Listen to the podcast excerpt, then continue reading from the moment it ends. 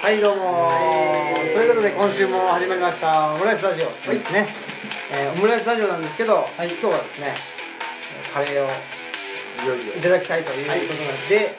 えー先週先々週に引き続き、はいえー芦屋市にある某鈴木 店某某はもういらないのかねえ次何がしにもねー、な何がしの ねそうそう鈴木某のもう えー鈴木某の美味しいねお宅にお邪魔しておりますおいってことで、まあ、第1週目っていうか先々週第1週目もその何か先々週目はカレーを作っていただいて、先週はサボさんを包んで、い、ということでもうそれらが全て揃った、い状況で3週かけてそれましたはい長かった素晴らしいすごいよく持ったなはいペコペコですよあということでえーっとオムラジの革命児青木ですおいえーそろそろパンチ卒業かなおお次は鈴木です えー、太っちょ豚のメはいタボリック酒井です。あーととあとあとははマスクピー氏とメガネピーもっ氏隠れ 隠れ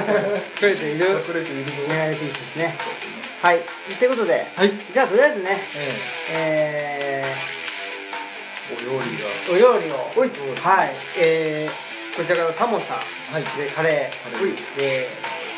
サラダはこれはキャベツこれはねキャベツとトマトなんですけどもやっぱりこれもねはいクミンがをおーやったーねこのキャベツに見える分は全部クミンなんであこれ全部クミン色が違うよ。白いな口にー入れた瞬間に強烈なクミンがクこんだけクミン使ったらえらいことになりますミンねのみのクミンのみのサラダはいわかりましたということでということではいあありがとうございますお話いただいてそんなわけでじゃあいただきまーすいただきまということで子供にねあのいただきながらやはい。ったーカレー。カー。レーを早速ねうまいうんうまいうまいうまいうまい。あ結構辛いうん。もうスパ最イス。初はね野菜の甘みがくるんですけど後からスパイスのうん。うまい。辛みがうん。でもこれ野菜の水分だけだから、うんなかなか濃いものがありますね。うまいピーマン。うんこれうまいっすよ本わしゃわしゃといた当にうだいてんあっこおります。うんあサモサモサモサですねサ。サモサーでやすって全部。サモサなんかでっかいのからちっちゃいのまであこれ鈴木さん作ったじ ゃんこれなんかすごい綺麗ですよ。本当だじゃあこれが。マスクピーシがうん。いいかやりまーす面白いね。なんか皮が薄いからかな、なんかあっさりして感じる。うんうまい揚げ物でありながら。うんこれは醤油とはい。これは何ですこれね、米、え、なんだっけ。ぬか。ぬか。ぬかかす漬けのかかす。うん続けのカス 余ったやつ。余ったやうん。つもったいないから、そう思うのはね。いとうわあすげえ出た粉チー。粉チーをかけて黙々と食べる。うん。うまいうまいうん。うん。合うねっていうのね。合いますねカスチーう、うんああ、それはなんかおつだな。カスチ。これあのあれですよね。はいえっ、と先週みんなで包んだ、うん、どういうそうですね。どういう包みました時間時間がよくわかんない一け週ど、間後になんか発酵食品みたい先週包んだ寒さですね。うんな。はい。うまいっすよ美味しい。うん人参が甘いうん。ニンニクすごく甘くて。うん。うんねカスが合う。えうん、向ここ合う合うカスとチーカスチーズ。なんとも言えんこうちょっと危険な旨味が。 カモシモン同士う。うん。かもしかもしもん同士。ううんといえばね、うまいわ結局今日の本日のご飯は、はいまあクミン尽くしなわけですよ。はいはね、いやまあ今週から聞く人もいるでしょ、はいはいなんでクミン崩した とい。うん。グミンなんてね食べたこと、まあ食べたことない人はいるかどうかわかんないけど、うん無意識では入ってるじゃないですかねカレーそうそうそうカレーっちゅうのはもう完全に日本でも市民権得てますからエスニね、ックなね区民権か市民権区民権得てますから出てるんででも区民はねクミンを意識して単体でねうんはいはいクミン料理みたいなのね確かにねないうん、うんなぜかなぜかえーいやなぜかって別にクミン料理がないことかじゃなくてねうんなんで今回そんなクミンをすごいフィーチャーしてるかという話うでんす、本当かあこれはまあ折々触れてたけども、はいはいまあ青木さんがね、うんクミンの世界にね区民のふるさと区民の世界に ね行ってたわけ区民の国にねあ国の国行っててまあそこからねお土産でねうんいただいて、ちょっとねどんなどのぐらいの量を1回のカレーとかねそういうもので使うのか分かんなかったんで、うん結局まあなんかどうなんだろうお大さじ1ぐらい使ったかな小さじ2ぐらい国入れたかなうんもっと入れなもかっっと入たれてたもっと入れてた大よさじ1いってた大さじ1ぐらいって言ったような気がするあのフライパンにでしょ、うん最初にうん言ってたような気がする言ってたわうんでもさスパイス結構使ったじゃないですかうんうんううんんうんでもそんなにほら、まあ、スパイシーだけどそんなに強烈にこう味がするっていうのもないでしょ不思議だよねうんなんか隠れているって感じうん野菜の甘みほんさっきも言ったけど野菜の甘みの後にグうんうんッて、きますね、うんはいいいっすねやっぱりうん美味しいオクラがね好きなんでミスターオクラはミスターオクラがいはいオクラはね今ねあの、う私のアイナーの畑でああのそっやかって整理栽培中なんですけど、ううんん結構今ね今で腰ぐらい腰よりちょっと高いぐらいかなへーオクラってね最終的にものすごい高くなるんですよ背があそううなんんだうん15060センチぐらいまでへはだから、ーなるほどそうですね畑ちょっと行ってみたいんですけど、うねんううんんうんなかなかこれだけ聞かうん結構ほらこのとこ水害がすごかったでしょ、そうん天候不順で、うん、致命的なねダメージは免れたんですけど、うんうんはいはでもなんかあんまり良くないですね、いう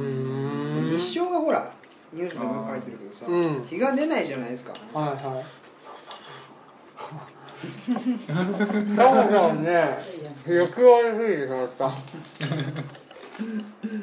しいうまサラダもね美味しいですねいうまいねキャベツうんうままあちょっとインド風結構食べちゃうもんだね大量に作ったけどい全然いけそうだから5人いるとああそうだね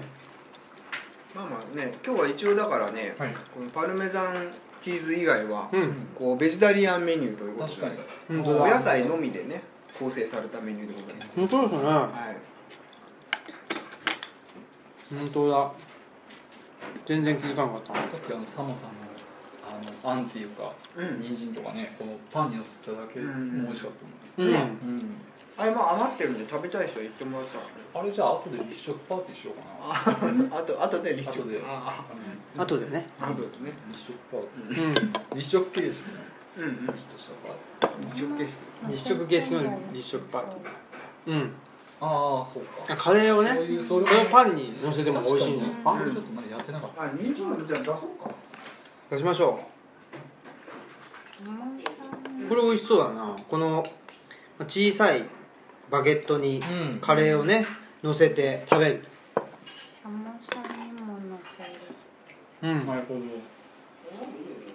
ろいろなバリエーションがうんうま乗せてなおかついきますねこれ番組になってんのかって感じだけど、これは 人参のいうんはいそういえばあのあの昔の話なんですけどほいテレビ朝日系列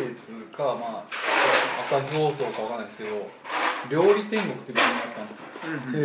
へえサントリーが提供しううてんんうん司会はあの西川きよしさんとあの吉吉村麻里さんってわかりますどうも吉村麻里ですってわかんないですかねなんとなく見ればわかるかうな、んわかるかもしれない夜のヒットスタジオっていうのを司会やってた、うんはいはいはいあわかるかそもの2人が司会で、うんで毎回ゲストあの芸能人とかスポーツ選手とかがうん料理して、へえでそのへ後ー最初に安倍の調理師専門学校のフランス料理の先生とかが、うんもうすんげえうまそうなフルコースディナーを出すんよ、うんもう龍子さんっていう元力士はいあーがもうすんげえうまそうに食べるっていううんはいはいそのシーンはなんかそれ見ててもう毎日いつかテレビから匂いが出るようにならへんかなって思っててうんいまだになってないね、そうだねテうレんビからこの間なんか Google がね匂いを出すみたいえなのー、あそう一瞬ね結局それはまあ冗談だったんだけどうんそこまで匂いをなかなかね、夜はねでもテレビからね匂いとかが出てきちゃうとちょっとねどうなんですかね、まあね完全にもうだって匂いってすごい主観的なもんじゃないですかあー結構まあね、だから日本人がいい匂いって思う匂いでも他 の人たちはそう匂確かにいねね例えば納豆が好きな人がうん納豆の匂いがねうんわかりやすいですよねそうそうんいいけどね美味しい匂いと思うけどうんそうじゃない人は臭いなと思うしうんそんなわけでなんか匂いをそのまま出してもうん、うん、それがそのまま伝わるとは限らないですよなねるほどそうか確かにな、うんそういう問題もあるなんかその場の雰囲気をね知りたくてこう実際に料理も出てくるとかあちょっとドラえもん的な感じドラえもんですねけどあでもあのほらなんだっけなあの大根み大根株なんかドラえもんの映画のやつでうんなんか株を植えてそれが出来上がってるとその中になんか食べたいものがあの入ってるみたいなやつありませんでしたっけうーん知らないなんだっけななんかね、うんカレーとかがね出てくる んですよパカッとか株の中からそうそうそうそうへーさらにももらえてないカ レーがドロリいやいやそのなんか株をくり抜いたような形になってねああそこに入ってるわけですよ株を切ったらその カレーが滴り落ちてくるってわけじゃなくて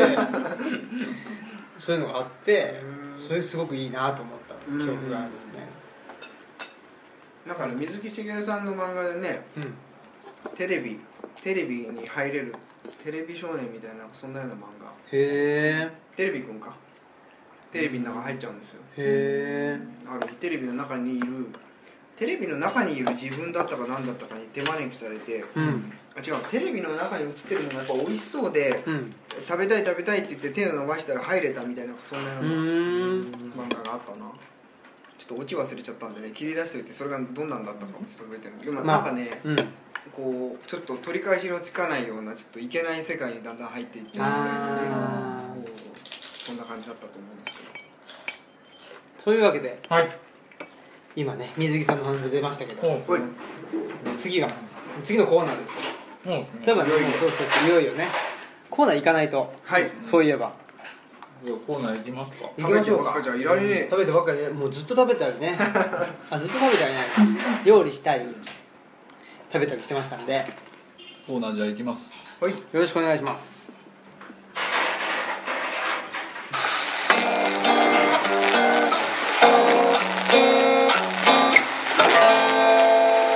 オムライスレディ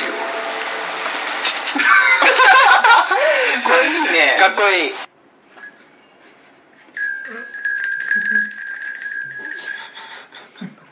こんなにじじじじなりましたっけ、まあ、久しぶりに来ましたけどねあー久しぶりお久しぶりですマスタいやーお久しぶりですマスターちょっと太っちゃって、うん最近うん最近メタボリック検診でメタボリック気味なんですよね、体脂肪率がなんかすごいパーセントだったんでしょ5.8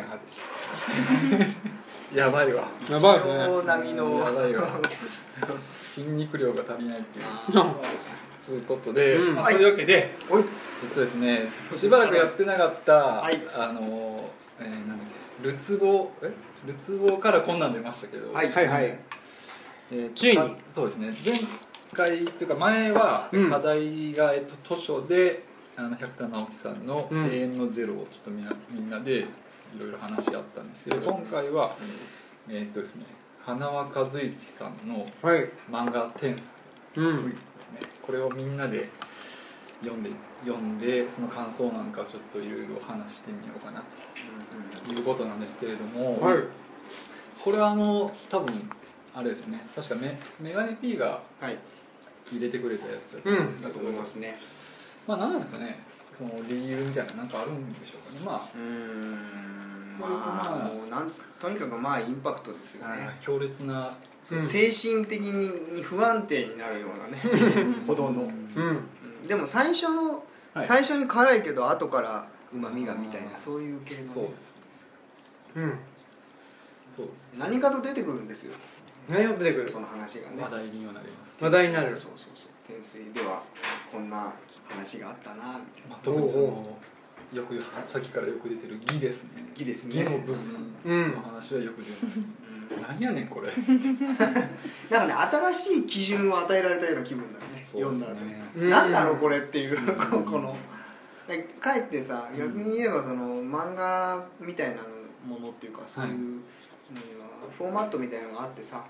だからそれがあるから読んだ時に違和感があるわけじゃんこの漫画、うんなんか違うぞ普通の音みたいなさ、なんかあの世界観っていう言葉があるじゃないですか、うんで僕は思うのはこれもう花輪さんの世界観というより、うん世界って言う言ってもいいんじゃないかなっていう、うなんんかこうどこうやってこうやって漫画っていうものができていくんやっていうんよりも多分、もう言い方ちょっと違うかもしれないけどもっと芸術的なうん印象があるっていうか、ううんん漫画を描こうと思って漫画を描いてるっていうよりうんもう、んなんかそうだね出来上がってしまっているような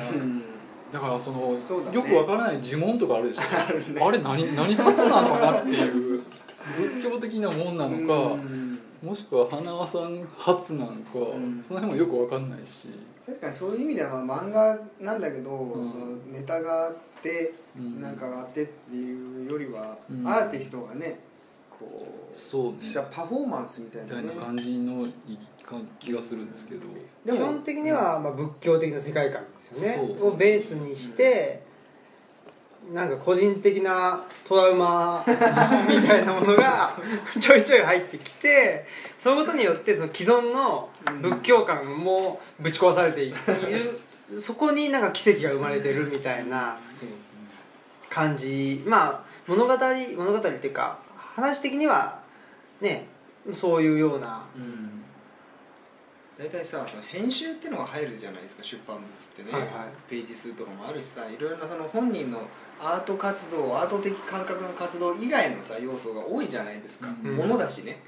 流通もあるしさよくまあこんだけの状態でそれがアウトプットされたなって感じがするんよねっていうかでもそのさらにこれ編集かかってなかったらどんなんだったんだろうっていううん歯止めも何もない状態ですよね確かにいや本当にねさっきも言ってましたけど「はい義」っていうのがね この 謎すぎますよねこのなんていうか表示のされ方もうんうん「てんてんてんてんてん義」「てんてんてんてんてんそうてん」そうそうっていうふうに書いてあるんですよこれがねでほら人間の言葉じゃ表せられないんだもうそれはうんえまあなんて言うんだろうもののけのまあその主人公は2人いて、うんえー、カッパさんとと夏目ちゃん夏目ちゃんそうですねの2人がいるわけじゃないですかでカッパさんはまあその名の通りカッパの格好をしていてでまあもののけなわけですよね、はいで夏目ちゃんはまあ人間の子なんですよね、でかといってカッパさんがあのうなんていうかパーフェクトで夏目ちゃんをあの守ってくれるかというと決してそうではなかったりして、 なんか2人でまあ協力し合ったりどっちかがねあの取りつかれちゃったりちょっと疲れるようなで顔が変わっちゃいますから顔も喋り方もねあの顔割りよっちゃうあんまりよっちゃないですよねもともと爬虫類っぽいのにさらにねそうそうそうなんとも言えんこうでもねやっぱりそのカッパさんの方が人間に見えてくる部分があったりして、あーそうそそうの辺がいい話だなっていうところがありますよね。最初カッパさん気持ち悪くないですか基本あのまあなんだろう見たところ見たところそうそうそうえ面白いっですよて思うんだけどあと最初ちっちゃいですよねゃいそうかもねなんかウリをさ あそう「かいいウリいいウリ」って言ってる時に、ね、なんか夏目の足元に転がって結構小たさいよ気ね確かに確かにがするんだけどそれがいつの間にかすごい愛しい存在になってるんなでっすてよるでねしょうんなってるなってるなんか不思議ななんていうか、確かに確かに最後葉っぱさんとのねうんこう関係がもうね本当に深いところでつながったそうもそこを目指してんのかなっていうのもスラフしその花輪さん自身が、そうだねそこまで何プラがン何がしたいのかさっぱりわからないですけどプランしたんか分からんけど結果としてなっちゃった感はあるよねそう読み取る側がそういうふうに感じてしまうよね、うんこのねこの絵といいねええねやっぱりこの喜怒哀楽のうんなんだろう分かりやすさうん一つは分かりやすいじゃないですかあうんーあ怒ってるとかあーなんか怖がってるんだってそうなんだけどその表分かりやすいんだけどその表現の仕方が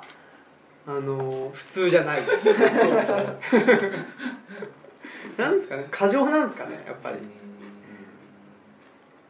過剰そうかもしれないですねなんかリアルなとこもありますもありますありますん生々しいね全体絵は別に上手くないじゃないですか絵はね、うんでも今でもね絵画教室にね花さんが通っ素敵ですねえいい話ですよねそれてもね絵は上手くないんだけうどまくなりたいなんかもう危機迫るものがやっぱりオーラがねうん出てますよね絵がうまいけどね覚えてられないっていう漫画は多分結構多いとうんう思うんですよ、忘れられないっていう忘れたいのに忘れら れないトラウマですよねなんかでも確かにさっき言ってた花さん自身のそういうさ、こう自分の内側のもんさかなり入ってるじゃん、うんそれとそのさ濃厚なこう仏教世界みたいなもんがさなんかこう絡み合っちゃってさ、あなんか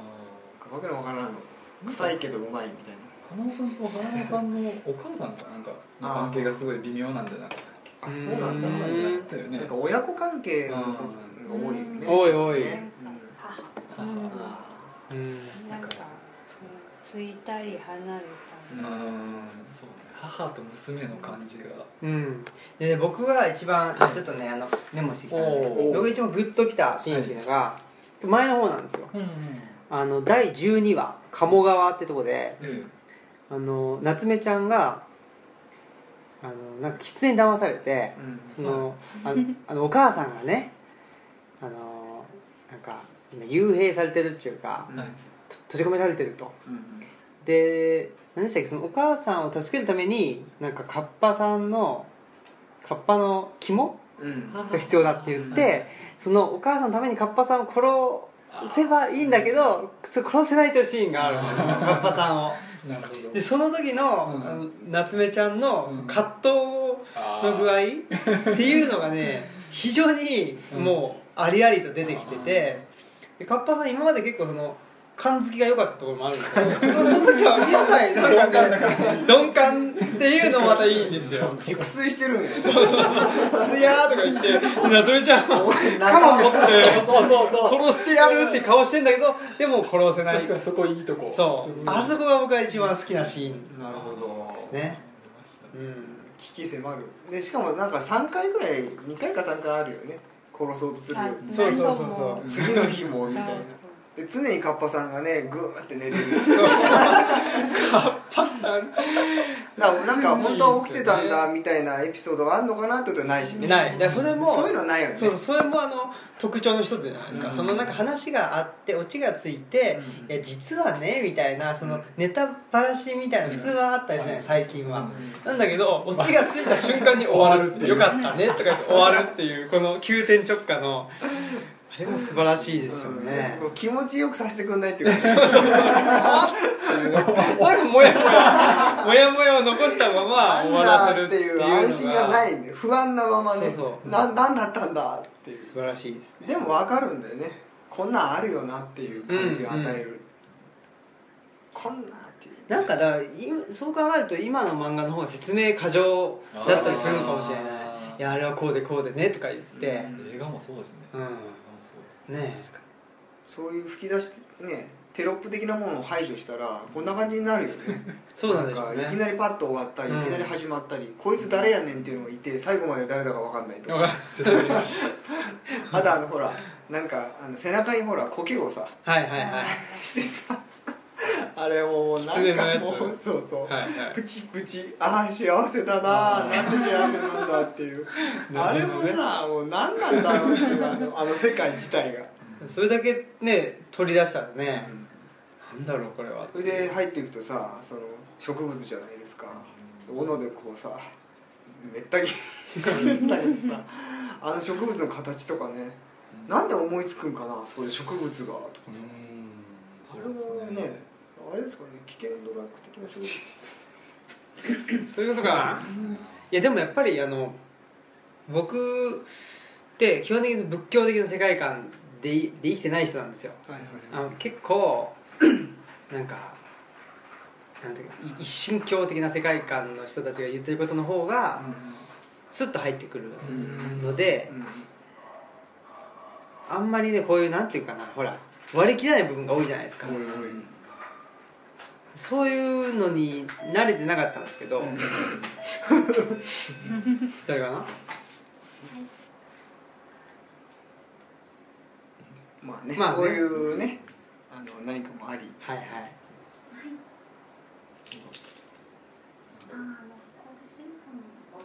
ああ新聞のねこれで本当スタジオのね様子がちょっと分かったわけですけどいい感じですねこういうあれですねあのこういう、うんよく分からない時によく分からないことが挿入される感じとか、はやっいはいぱ花輪さんの世界の数字のねいいっすよねいやだから僕もねもうちょっとねこういう世界観にちょっとどっぷりその浸かるっていうか、うんはいそういう経験をおーしたいなって、ほら今まで今までっていうかなんかあのほらなんつうかなこれはどういう物語なんだみたいなところから入っちゃってるんですけど、そうじゃなくてとりあえずその物語の中に入ってみるみたいな、うん結構なかなかねほら物事の優優先順位みたいのをついつけちゃうと、ねこっちは役に立つこっちは役に立たないみたいな感じになると、うんこれ別に役に立たないうんじゃないですか、でも役に立たないんだけどそういう役に立つとか役に立たないとかっていう考え方がうんどうなんみたいなことをうん結構ねあーほらあの地獄を抜け出す時とかも、何でしたっけなんかとりあえずなんか何も考えないでゆっくりするんだよみたい なあったじゃないですかうん解決策がないっていうないっていうね、ないというそのことが解決策であるそうそうそうそうそれいいなとか思ったり、最後枝でこうすこう削っていった自分の頭がねそうそうパカーって割れるとかいいっすよねもうなんか悟りを開いちゃったみたいなうんそういうのはね素晴らしいなとそう一神教的世界観っていうのはそれは具体的にはどういうことなんですかもうちょっと何なんだろうシンプルな言い方をする何なんですかねいやなんかえっと本読んでいてうんうんあのーまあ、僕が手に取った本が、うんまあ、例えば遠藤周作とか、うんす菅敦子さんとか、はいはいああいうような、まあ、あのキリスト教の人たちが多かったんですよ、うーんでその人たち、まあ、日本人なんでキリスト教にバシッとはまるわけじゃなくて、うん日本人のくせにキリスト教みたいなところを葛藤して生きてるみたいな、なんかその辺が結構自分的にはうんうんシンパシーを感じていてなるほどなぜか別に僕キリスト教徒でも何でもないんですけど、うっんていうのはありますねうんでも西洋史に興味を持ったりあそうですね、まあ、うちの母もカトリックのなんか学校とか行ってたりするんですけど、うんそういう影響があるのかないのか知らないですけどう、んうんうんうん、そういう世界観からすると、はいそこに書いてあるようなうん話っていうのは、うんどうなのどういうものとして扱われるんだろうねそういううんやっぱねもうなんか邪教じゃないけど排除の対象なのかなそうなんじゃないですかね呪詛とかうん、そうですよ地ね獄呪詛うんあでもほら実際さそのなんていうのかな劣ってるというかそういうの知らない人たちっていうかねうんそこにその布教をしに行くわけでしょそうですねそれで自分たちのねことをこう自分たちが信じてる神様をさ相手にこう信じてうん信じさすというか、うんそういう活動を実際するわけじゃんかでもその人らはその人でこういう世界があるわけでしょうんうんそうするとまあなんていうかあの、うん、やっぱり、うん、劣ってるとで一神教の一神教ってやっぱりそのその他にはたあの多神教の世界があって、で多神教っていうのはきちんと考えていけば一神教に至るのにきちんと考えてない人たちの宗教っていうふうにああ思われてるんですよなるほどなるだからやっぱりまあ劣ってるとほど、うんいうふうに言われるんじゃないですかね、うん考える力が足りないとそうそうもうちょっと考えろとうんじゃああれじゃないですかそのそういう世界観から逆にこっちに来るっていうのは、うんこう逆のルートをじゃあ辿って今興味をそれひげを生やしたりとかってそういう影響があるそうかもしれませんね多様な価値観、そうそうんうもうなんかだからできるだけうん考えずにうん生きるうんというのはどうなのかっていうのをまた考えてしまうわけですけど、うんまあ、特にね理由なんてなくてもうんうんまあいいかなっていううんうんとこに徐々にねうんなんかほらやる時に理由を求めてしまうんですけどああ、うんまあねなんかそれで最初から最後までを想像したりねさっきのほら、役立つかとかないかじゃないけどさ、あのーこれ今これやってここにこういう時間的なまたはね金銭的なコストをかけたらどうなるのかみたいなことを考えちゃうっていうかさ、そうねことなんかこうあれじゃないですかなんかこう文明化というかまあね都市化都市的なものが増えていくとそういう傾向あるんじゃないですかねうんなんかこうよくわかんないものっていうのが少なくなっていくじゃんそっちの方が多かった時と違ってさ最初から考えればうまくこう振る舞えるじゃんみたいなのがだんだん増えてきて、うん最初にいろいろなんか構造とか設計図を考えてから全部に着手するみたいなのがうんもう当たり前になっちゃってさ、うん ここ見てるとこの人たちねもう全然行き当たりばったりでさそうですね全くそういうのがないのあどうもすいませんでしたどうもって言って去っていきましたけど これはあれですよねあのマスクさんのねフェイバレットフェイバリットシーンですね マスクさんはどなんかこうもうこの辺ですよねこの凄まじいこうあー悶絶の、ね何やってえなぜか夏目ちゃんは悪くなると関西弁になるというあえ凄まじいそうその後のこのね終わって離脱をしたらどうこのトントンドームっていうのは、ね、意味がわからないそのねだから結局そのなんていうか高2みたいなのがなあの夏目ちゃんに取り付いてたわけですよねそうですで取り付いていーて、でその御仏の前にもかかわらず大暴れをしてうんいたんだけどもそのカッパさんですかねカッパさんが追い払ったんでしたっけそうですその高2をうんはいそうしたらその高2がま夏目ちゃんから出てきた途端一転なんかあのおとなしくなっちゃってただのチンピただのね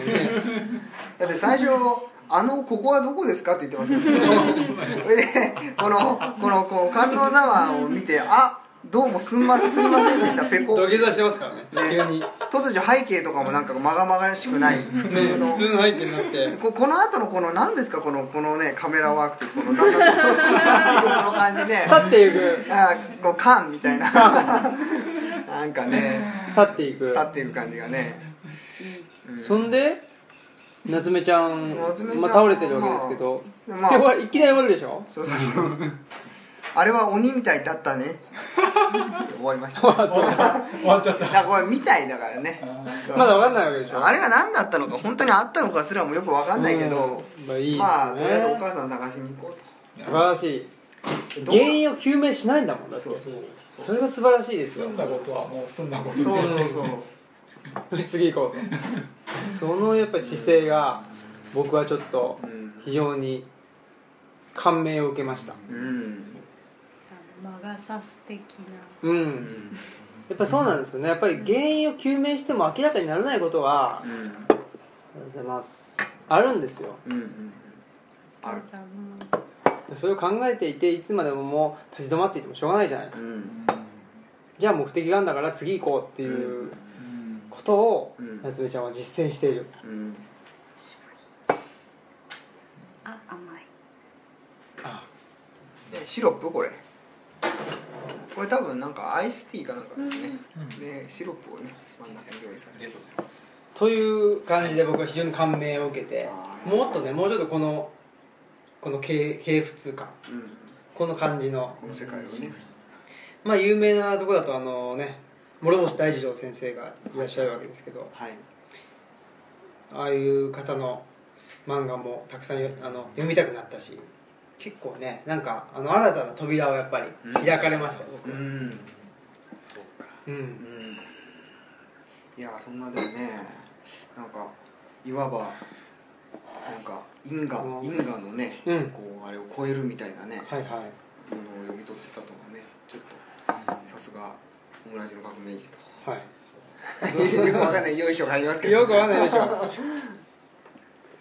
あ確かにメガネ P は何かコメントはあるんですか傑作です。あ 一言欠席ってあると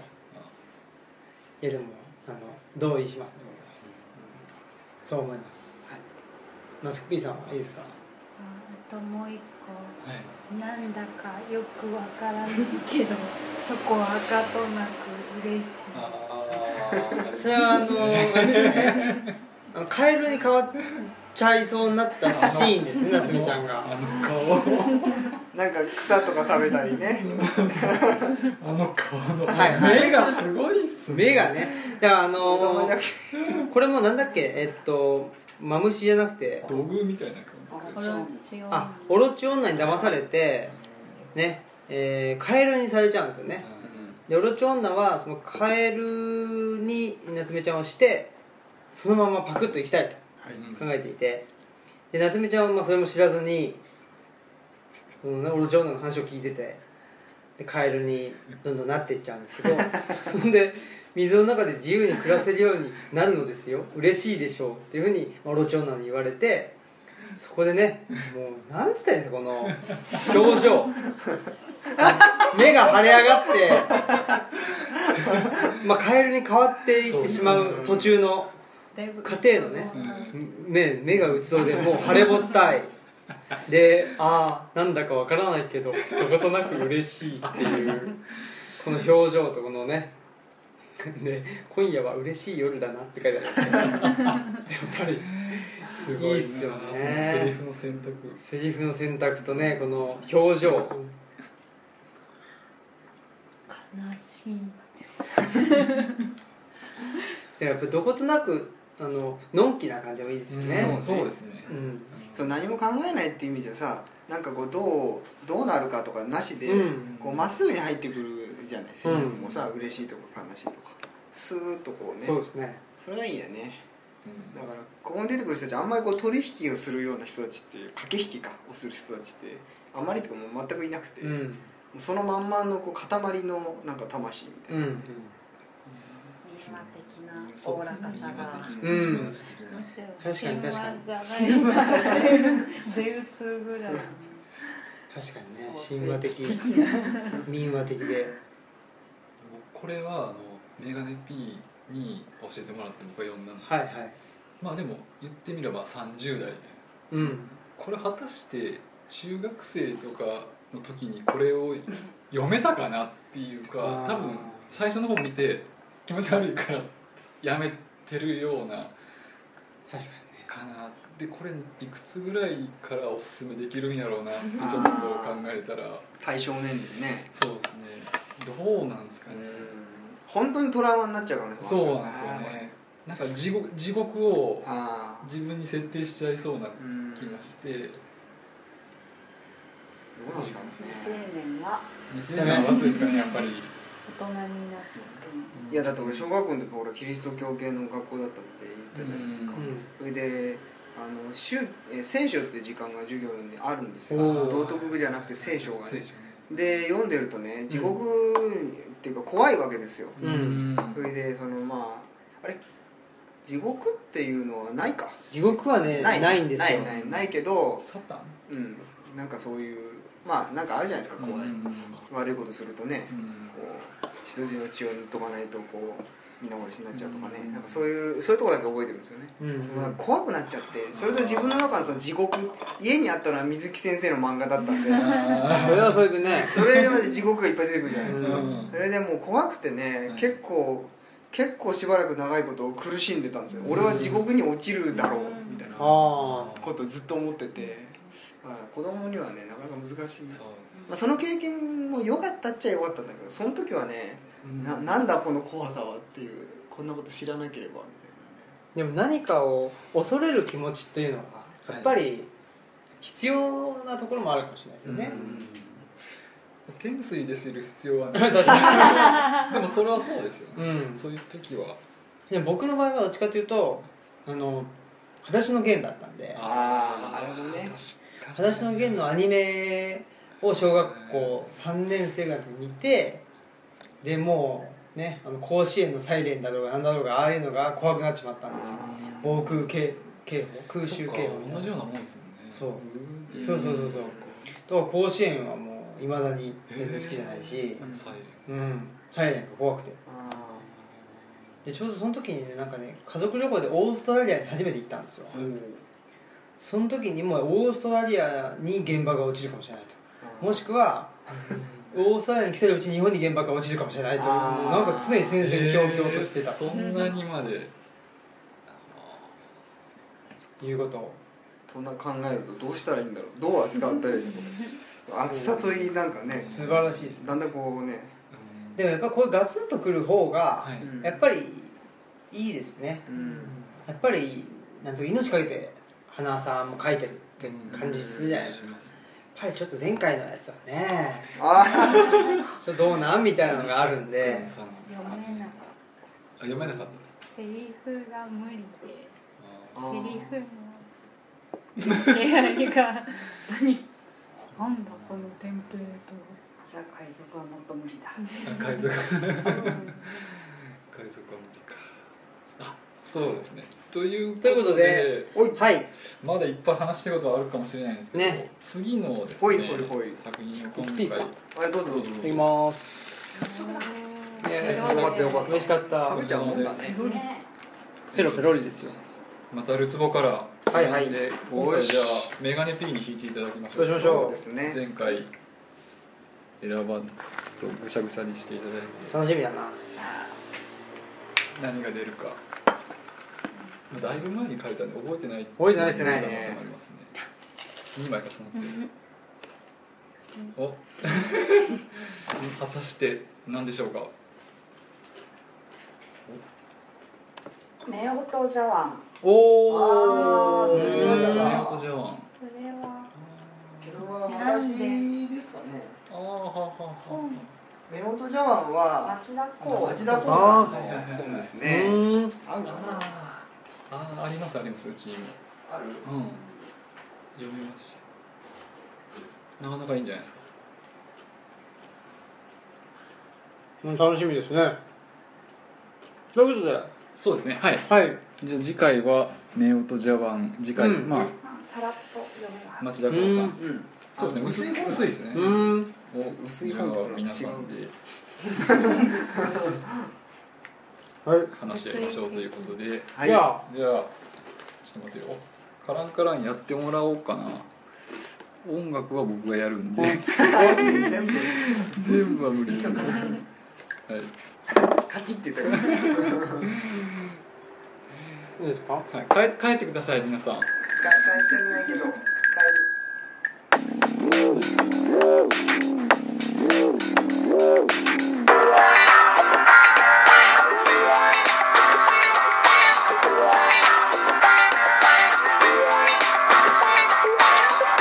はいはい手な調子ではいそうですねこれもすごい喋っちゃった食事もあ本当だねわあ美味しくいただきまし拡て大版ですうねんいやーなんかでもこう